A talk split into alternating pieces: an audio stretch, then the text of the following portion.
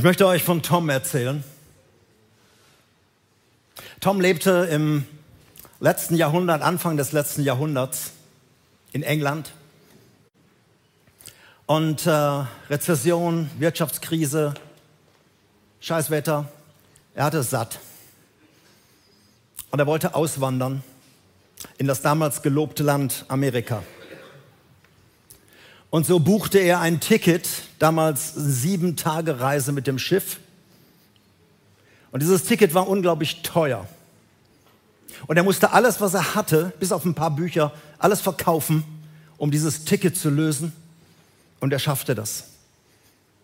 Und er ging an Bord, zum Glück nicht an Bord der Titanic. Und er reiste ins gelobte Land. Von dem wenigen Geld, was ihm noch übrig geblieben war, ein paar Pence, kaufte er sich ein bisschen Proviant, damit er die sieben Tage überleben konnte. Denn er hatte kein Geld für die teuren Mahlzeiten auf dem Schiff. Er kaufte ein bisschen Brot, ein bisschen Käse, ein bisschen Wurst und er hoffte, frisches Wasser auf dem Schiff zu kriegen. Und so vergingen die ersten drei Tage und die waren gut. Während die reichen Leute alle zum Essen gingen, saß er oben am Deck, genoss die Sonne, wunderbare Wetter am Meer und äh, er fand es gut. Am dritten Tag klaute eine Möwe die, den Käse. Am Abend musste er sich von der Wurst trennen, denn die sah anders aus als vorher. War alt geworden, grau geworden. Und äh, das Brot war auch nicht mehr so frisch, es war hart geworden. Und er wusste, jetzt kommen noch dreieinhalb Tage auf mich zu und es wird schwer. Und es wurde schwer. Immer mehr Hunger, immer mehr hing ihm der Magen runter und Wasser war okay, aber er hatte einfach Hunger. Und immer mehr ging er an der Kombüse vorbei. Aber die Überreste von dem vielen Essen wurden immer ins Meer geschüttet. Damals ging das noch. Und er hatte richtig, richtig Hunger. Und am letzten Tag, am Abend, bevor man ins gelobte Land kam, das Schiff dort anlegte, gab es nochmal ein Captain's Dinner. Die Tische bogen sich, alles wurde nochmal aufgefahren. Die Menschen zogen sich was Schickes an. Und Tom stand da draußen und schaute durch die Bullaugen. Der Magen hing ihm runter und es war einfach ein Scheißgefühl. Und dann legte sich eine Hand auf seine Schulter und hinter ihm stand ein Offizier aus der Mannschaft und fragte ihn, was er hier die ganzen Tage hier schon immer rumlungern würde.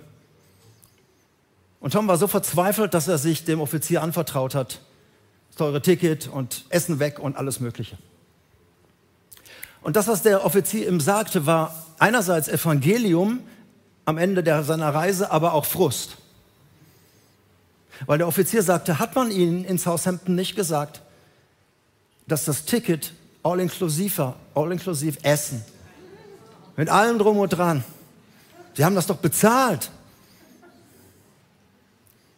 Ich weiß nicht, ob Tom sich überlegt hat, von Amerika nochmal zurück nach Southampton und den Beamten irgendwo aufzuspüren, der ihm das nicht erzählt hat.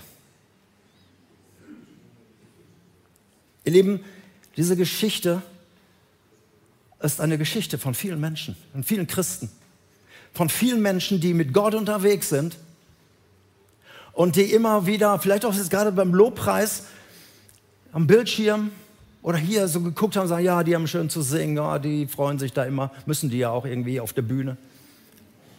Und du guckst vielleicht durch dein Bullauge deines Lebens und sagst, ey, ich habe das nicht. Ich habe mich angestrengt und ich bin unterwegs. Ich lese zurzeit ein Buch, was mich sehr traurig macht, sehr beschäftigt mit dem Titel Warum ich nicht mehr glaube. Und hier schreiben viele Christen drin, vor allen Dingen junge Leute 18 bis 35. Menschen, die jetzt nicht mal irgendwann mal ein bisschen religiös unterwegs waren und dann heute sagen, will ich nicht mehr, sondern Leute, die richtig in Kirchen und Gemeinden unterwegs waren. Lobpreisleiter, Prediger. Menschen, die es sehr ernst genommen haben, die jahrelang dabei waren, die gläubig groß geworden sind, im christlichen Elternhaus. Und sie schreiben, warum sie heute mit Kirche, mit Glauben, mit Gott nichts mehr zu tun haben wollen. Und viele von ihnen sind viele Lebenszeugnisse drin, schreiben eben, dass sie sehr einseitig, dass sie unter diesem Druck, unter dieser Religion, unter diesem Leistung, unter dem, ich muss fromm sein, ich muss gut sein, ich muss das alles tun, gelitten haben. Und es ist so traurig zu lesen, wenn sie sagen, ich bin heute so froh, mit Gott nichts mehr am Hut zu haben und mit Kirche und Gemeinde und diesen ganzen Druck wegzuhaben. Da kannst du weinen, wenn du das liest. Und ich glaube, da sind viele Toms dabei, dem man nicht erzählt hat, was uns allen zusteht und was wichtig ist, im Glauben zu wissen. Ihr Lieben, wir feiern heute zwei Geburtstage. Und ich habe extra die beste Flasche Sekt hochgeholt. Meine Frau hat gesagt, wehe, du machst die auf. Ich habe gesagt, doch, wir machen das auf katholische Art und Weise. Ich trinke das alles alleine.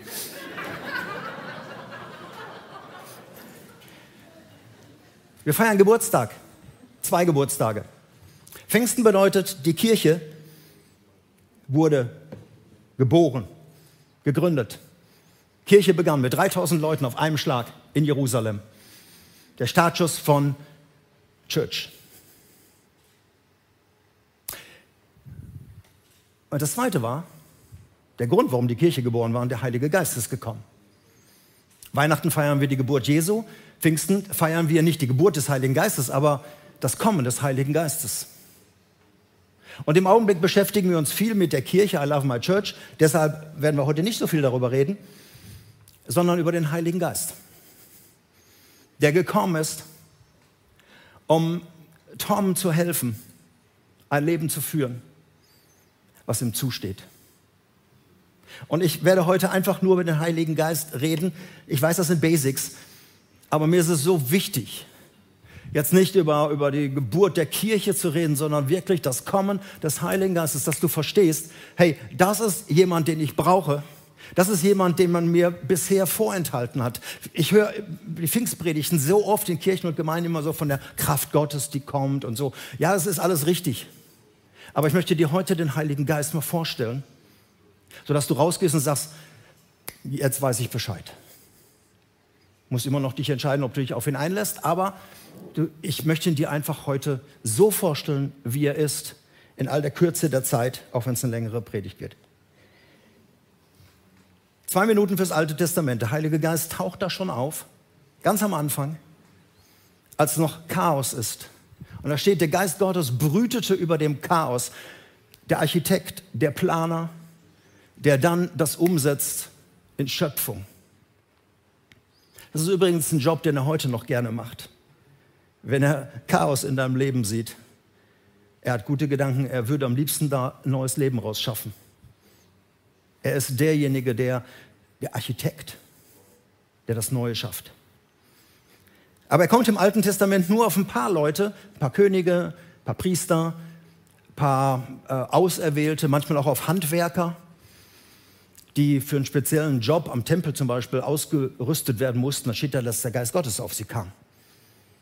Aber wenn die ihren Job gemacht hatten und wenn der König wie Saul zum Beispiel in Ungnade gefallen war oder in Sünde gefallen war, dann zog der Heilige Geist sich immer wieder zurück. Das war sein Kommen im Alten Testament. Da wird noch sehr wenig über ihn berichtet. Und Gott versprach, ich werde etwas Neues machen. Ich werde die Leute, ich, ich mache einen neuen Bund, ich mache einen neuen Vertrag und dazu brauchen sie meinen Geist. Und ich möchte euch zwei Bibelstellen lesen aus Ezekiel 36, Vers 26 und 27. Da verspricht Gott, und das ist ungefähr 450 Jahre bevor Pfingsten dann kam, ich werde euch ein neues Herz geben und einen neuen Geist schenken. Schenken, nicht, könnt ihr nicht verdienen. Ich werde das Herz aus Stein, dieses harte, religiöse, verbitterte Herz werde ich rausnehmen aus eurem Körper und werde euch ein Herz aus Fleisch geben. Und ich werde meinen Geist hineingeben, damit ihr nach meinem Gesetz lebt und meine Gebote bewahrt und danach euch richtet. Ich mache das von innen. From the inside out. Ich liebe diesen Begriff. Von innen nach außen. Religion ist immer von außen auf mich und da muss ich irgendwas tun. Aber wenn ich von innen heraus bin, so wie ein Verliebter, frag mal einen Verliebten, ob er für seine Verlobte was tun will. oder für seine Frau. Frag mal einen nach zehn Jahren, aber frag mal einen Verliebten, wenn er richtig noch verliebt ist. Es kommt von innen heraus. Und das sagt Gott, das werde ich tun. Und zweite Stelle, Joel 3. In den letzten Tagen, spricht Gott, da werde ich meinen Geist über alle Menschen ausgießen. Eure Söhne und Töchter werden Weissagen. Alte Männer werden noch prophetische Träume haben. Junge Männer werden Visionen haben. In diesen Tagen werde ich meinen Geist sogar über Diener, ob Mann oder Frau, ausgießen. Sie werden Weissagen. Also nicht mehr speziell Könige, Priester, Propheten, sondern über Diener, Sklaven steht da. Also alle sind damit gemeint. Männer und Frauen, jung und alt. Ich werde meinen Geist ausgießen. Und wenn Gott was verspricht, dann macht er das auch.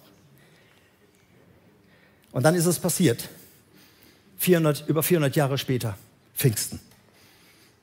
Und bevor der Heilige Geist kam, hat Jesus seine Jungs, wir sind im Neuen Testament, nochmal zur Seite genommen. Kannst du nachlesen, Johannes Evangelium 13 bis 17. Und hat ganz viel über den Heiligen Geist geredet, der dann kommen wird. Also Jesus wollte seine Jungs nicht alleine lassen und so nach dem Motto am Ende ihrer Lebensreise, ach sorry, da war ja auch noch der Heilige Geist, habe ich ganz vergessen. Sondern er hat von Anfang an gesagt, den werdet ihr brauchen. Bleibt in Jerusalem, bis der kommt. Ihr werdet die Kraft brauchen, die er mit sich bringt. Ich gehe zum Vater und dann werde ich euch einen, ich werde den Vater bitten und er wird euch einen anderen Tröster schicken. Das ist ein ganz frommes Wort, anderen Tröster. Das will ich erklären, weil in diesem Begriff steht ganz viel Wesen vom Heiligen Geist. Da steht das Wort Parakletos, zwei griechische Worte, du lernst auch heute ein bisschen Griechisch. Para und Kaleo. Jemanden rufen an meine Seite. Wenn du alles vergisst, der Heilige Geist ist an deine Seite gerufen. Ja, er kommt auch in dich, aber er ist erstmal an deine Seite. Dieses Bild, was man dort ähm, übersetzen kann, manchmal steht Tröster, manchmal steht Ermutiger, manchmal steht Beistand, manchmal steht der Anwalt, je nach Übersetzung. Alles ist richtig.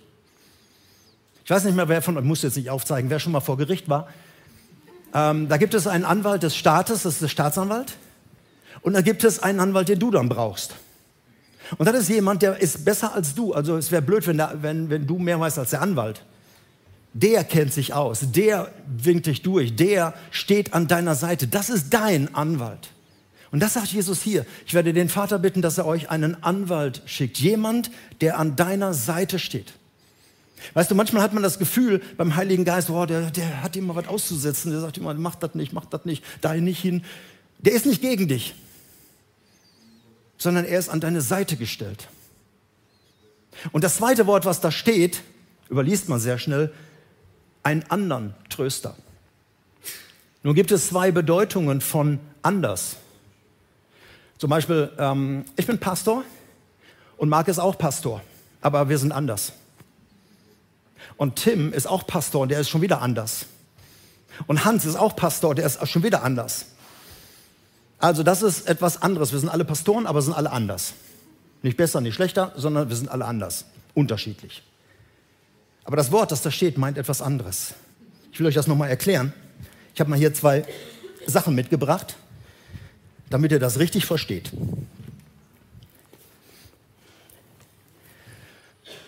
Das ist ein Ball, und das ist ein Ball.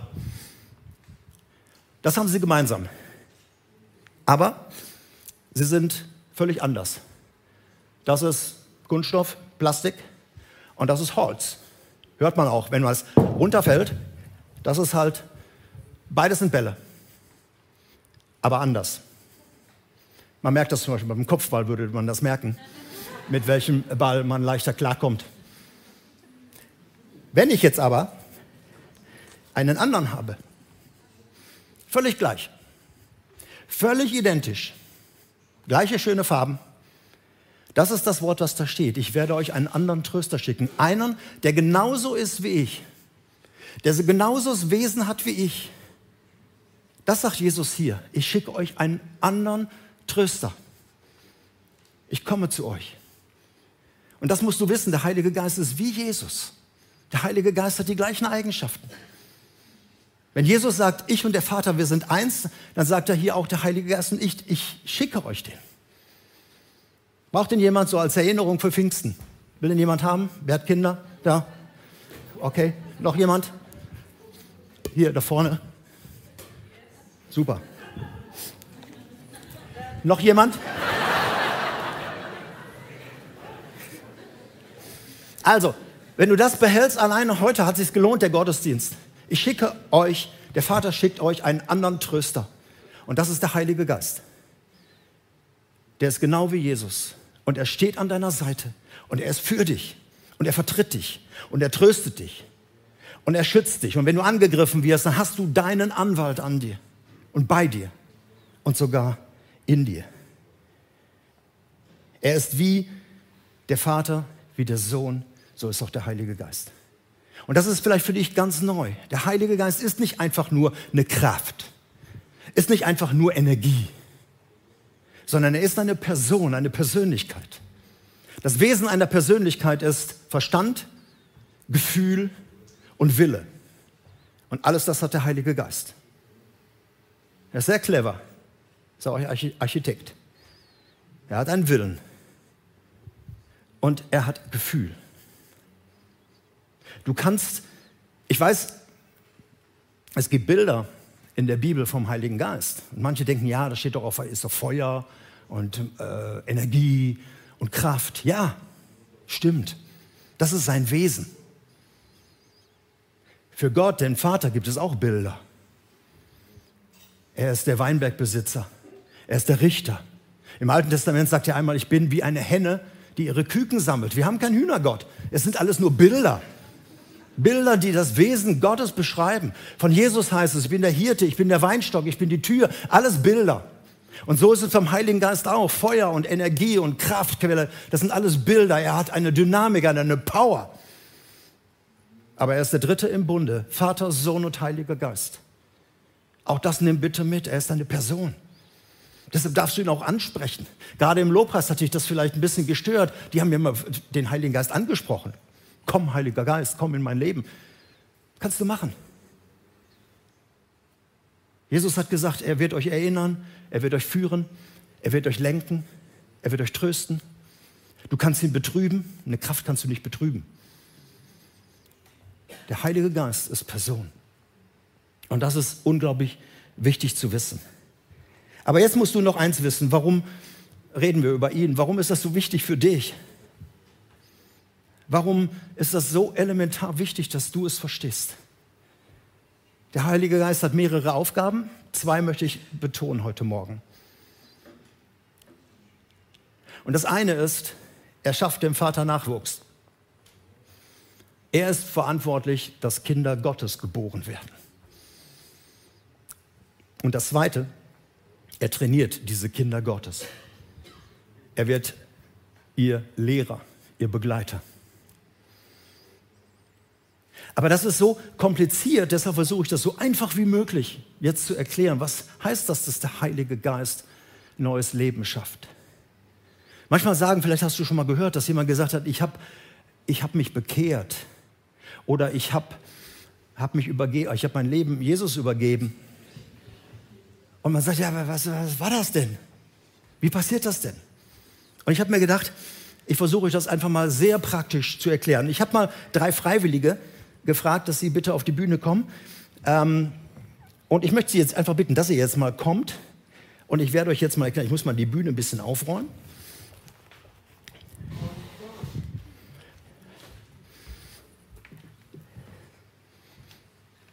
So, ihr Lieben, drei Menschen aus dem Lobpreisteam, jetzt halt sind sie aber still. Ich möchte erklären, was der Heilige Geist tut. Ich möchte erklären, was er macht in unserem Leben. Das ist ein Mensch hier. Einer von Ihnen hat die Augen zu, das seht ihr jetzt auch, und ganz bewusst. Die schläft noch nicht, aber ich habe ihr gesagt, mach die Augen zu. Das ist der Mensch. Der ganz normale Mensch. Und der Mensch besteht aus Körper, aus Seele und aus dem Geist. Körper, Seele und Geist. Leib, Seele und Geist. Das ist der Körper. Noch jugendlich frisch und äh, Single. Ja, Single.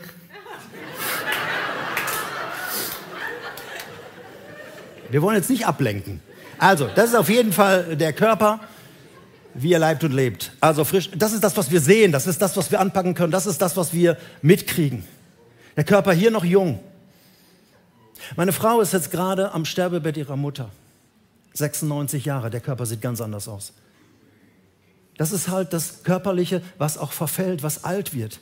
Auch bei ihm wird irgendwann oben das Knie landen. Irgendwann werden Dinge dann passieren im Leben. Das ist halt der Körper. Und in dem Körper wohnt eine Seele. Manchmal auch ein Seelchen. Da ist die ganze Bereich unserer Gefühle, unserer Wünsche, Emotionen, unser Wille, alles das ist in unserem Körper. Das ist die Seele. Und manchmal, wie die Seele gerade drauf ist, wenn sie vielleicht sich freut und fröhlich ist, dann zeigt sich das im Körper, weil dann gehen die Mundwinkel nach oben, da ist Freude, dann guckst du ins Gesicht und sagst, wow, der ist aber happy gerade. Aber manchmal ist die Seele auch betrübt und traurig. Dann lächelt der Körper vielleicht immer noch, weil man nichts erzählen will, aber die Seele ist traurig und weint. Das ist das, was in unserem Körper abgeht. Und wenn es der Seele gut geht, geht es um den Körper oft oft gut. Aber wenn es der Seele schlecht geht, weil da jemand drauf rumgetrampelt hat, weil da jemand verletzt hat, weil da jemand etwas Schlimmes getan hat, der Seele, dann hat das oft Auswirkungen auf den Körper. Der Arzt findet nichts und sagt, eigentlich sind sie gesund, aber der Körper ist krank, weil die Seele krank ist. Und in der Mitte ist der Geist. Körper, Seele und Geist. Und der Geist eines natürlichen Menschen ist tot. Er schläft. Wie ein ausgeschaltetes Radio. Er hat keinen Kontakt. Das ist das, was Gott am Anfang der Geschichte gesagt hat, Adam und Eva, wenn ihr von mir abhaut, wenn ihr weggeht, werdet ihr sterben müssen. Nicht körperlich, sie haben weitergelebt. Auch nicht seelisch, sie hatten auch weiterhin Emotionen und Gefühle. Das ist passiert. Der Geist ist nicht nur eingenickt, sondern er schläft. Er ist wie tot. Er nimmt nichts wahr. Die Bibel sagt an einer Stelle, der Geist des Menschen nimmt nichts wahr von dem, was von Gott kommt. Ist ihm eine Torheit, findet er alles blöd. Er mag hochintelligent sein, aber er versteht das alles nicht. Bis zu dem Zeitpunkt, wo der Heilige Geist kommt. Und wenn der Heilige Geist kommt, es kann sein, dass der Körper vielleicht krank ist, vielleicht war ein Unfall, vielleicht war eine schwere Operation. Jemand ist wirklich im Augenblick in einer großen Not und schreit nach Gott. Oder jemand ist seelisch belastet, traurig und fragt sich, ist das alles? In dem Moment, wo ein Mensch sich Gott zuwendet und sagt, Gott, komm in mein Leben, hier bin ich, bist du da? In dem Moment kommt der Heilige Geist und küsst unseren Geist wach und die Augen gehen auf. Und plötzlich entdeckt der Mensch Dinge, die er vorher nicht gesehen hat. Er versteht längst nicht alles. Aber der Geist wird wach. Und plötzlich wird das Wort Gottes lebendig, weil der Translator in ihm wohnt. Der Übersetzer. Er erinnert. Und dann fängt der Geist irgendwann an zu leben, wird lebendig. Und dann kann es sein, dass die Seele zum Beispiel gerade traurig ist und der Geist sagt zur Seele, hey, was betrübst du dich, meine Seele? Was bist du so unruhig in mir? Hey, guck zu Gott. Gott ist doch auf unserer Seite. Und er nimmt Einfluss auf die Seele, sodass die Seele aufleben kann. Und manchmal nimmt der Geist auch Einfluss auf den äh, Körper, weil das wird ja der Tempel des Heiligen Geistes. Achte mal ein bisschen auf, dein, auf deine Körperhaltung, Gewicht, alles Mögliche. Also, er kann auch da Einfluss nehmen. Aber das passiert, ihr Lieben, das passiert, wenn der Geist Gottes einen Menschen bewegt. Wir sprechen dann davon, dieser Mensch wurde Christ, dieser Mensch hat mit Gott angefangen, dieser Mensch hat sich bekehrt. Das ist dieser Moment, wenn der Geist wach geküsst wird, wach berührt wird oder angeschubst wird. Manchmal ist der Heilige Geist auch von da einfach einen kleinen Klaps und sagt, ey, komm, werd wach. Egal wie du das erlebt hast. Und dann beginnt das Geheimnis, Christ zu sein. Ich danke euch, dass ihr dabei wart, dass ich das erklären konnte.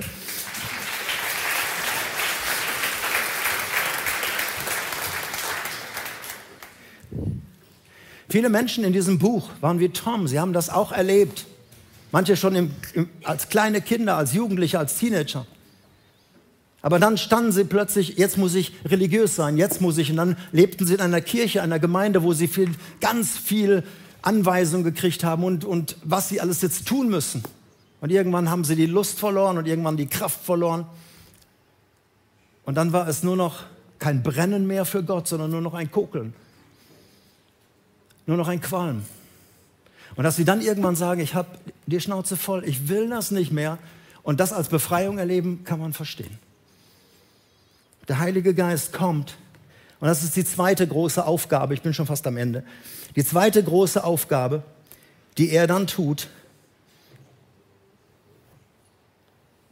er beginnt uns zu verändern. Ich habe euch eben gesagt, er ist Paraklet, also der Tröster, der an unserer Seite steht. Das zweite Wort, was in der Bibel gebraucht wird, er ist der Paidogogos. Das ist der Pädagoge, da kommt das Wort, der Erzieher. Weißt du, in der Antike haben reiche Menschen ihre Kinder, vor allen Dingen ihre Söhne, ähm, in die Hände eines Paidogogos gegeben, eines Privatlehrers. Aber der hat ihnen nicht nur Lesen und Schreiben beigebracht, sondern der wurde ihr Freund, ihr Beistand, der, der schlief bei denen, der wuchs mit ihnen auf, der war immer um sie herum, ihr Schutz, ihr Trainer, ihr Coach, ihr, ihr Mentor, er war alles zusammen. Bis dieses Kind dann größer wurde und dann hat der Paidogogos, der Pädagoge, das Kind dem Vater gebracht und hat gesagt, hey, das ist aus deinem Sohn geworden.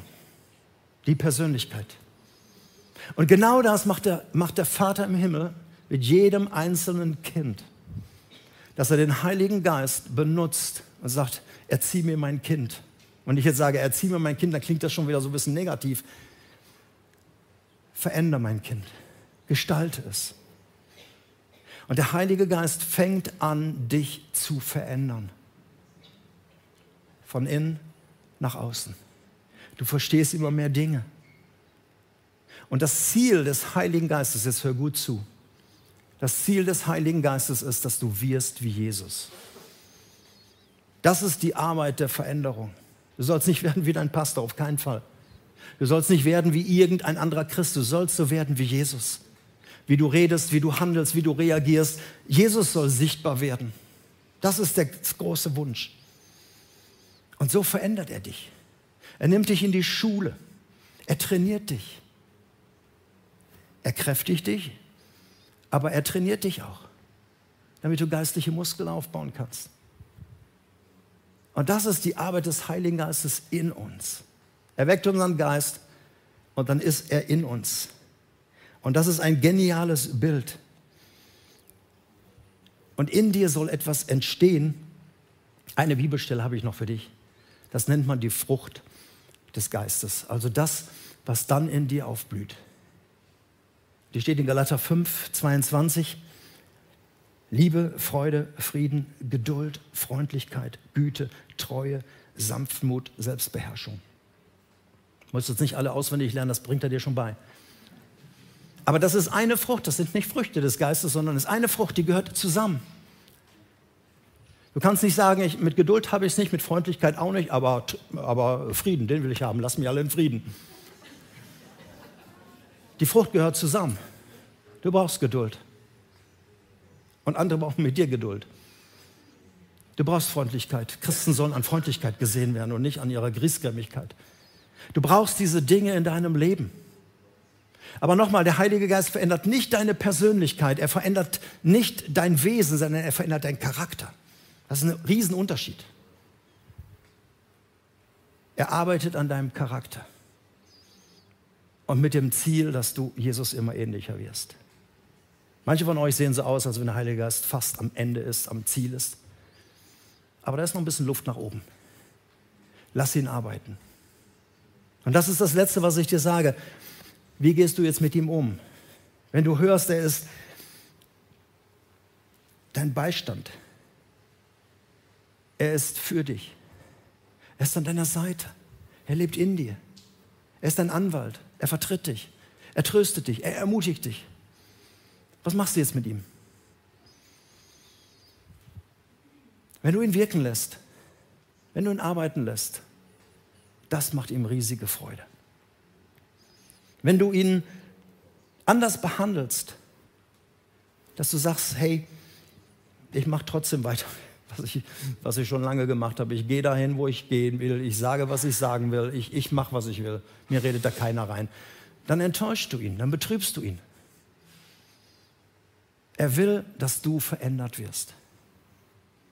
Ich könnte jetzt auch noch eine Predigt über die Gaben, über seine Führung. Das hat alles mit ihm zu tun. Da werden wir noch drüber reden. Aber heute möchte ich dir das nur so sagen. Er ist gekommen, um dich wach zu machen. Und viele von euch sind schon lange wach. Im Augenblick vielleicht nicht so, aber ähm, ihr wisst, was ich meine. Und er ist dabei, dich zu verändern.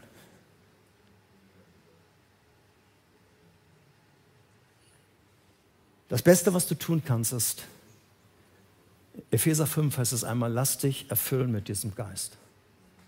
Du kriegst nicht mehr Heiligen Geist, du kriegst von Anfang an 100 Prozent und nicht jedes Jahr 10 Prozent, sondern du kriegst von Anfang an komplett den Heiligen Geist. Aber es ist die Frage, gib ihm Raum, mehr von dir. Das ist, dass er dein Leben gestalten kann, dein Lebenshaus, in die verschiedenen Räume deines Lebens, in das Dachzimmer deiner Gedanken, in die Küche deiner Essgewohnheiten, in das Wohnzimmer deiner Freizeit, in das Schlafzimmer deiner Sexualität, bis in den Keller, wo alles unaufgeräumt ist. Lass ihn reinkommen. Lass ihn reinkommen. Er, er will, dass dein Lebenshaus zur Blüte kommt. Dass du dich auch selber darin wohlfühlst. Ich kann dir nur wärmstens empfehlen.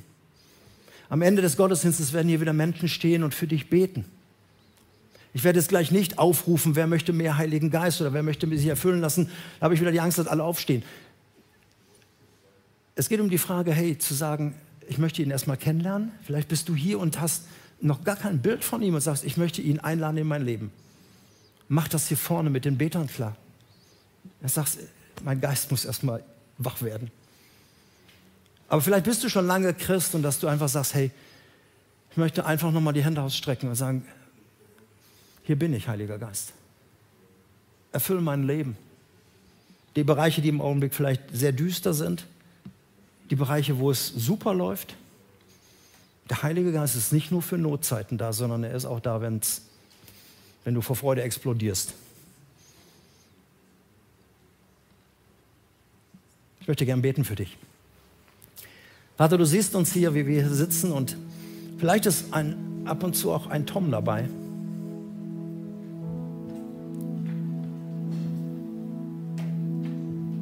Und vielleicht sind Menschen hier, denen man das nicht erklärt hat. Die mit Gott angefangen haben, die mit Jesus unterwegs sein wollen, aber die einfach nur so, so schwer laufen. Halb am Verhungern. Heiliger Geist, ich lade dich sein, dass du diesen Menschen, die vielleicht dabei sind, auch in dieses Buch hier reinzukommen, ihren Glauben zu quittieren, weil es einfach nicht mehr läuft, weil es einfach so anstrengend ist, weil es einfach nicht, nicht erfüllend ist dass du kommst. Und dass du dieses Pfingstfest benutzt. Ob hier für die Menschen im Raum, für die Menschen an den Livestream, aber auch für unsere gesamte Jugend, die unterwegs sind auf der Pfingstjugendkonferenz, die Teens und die Jugendlichen, die ähnliche Botschaften hören. Dass du überall da wirkst jetzt in Kirchen und Gemeinden. Und dass dieses Pfingstfest 2022 wirklich einen Unterschied ausmacht in unserem Land. Darum bitte ich dich und lade dich ein. Amen.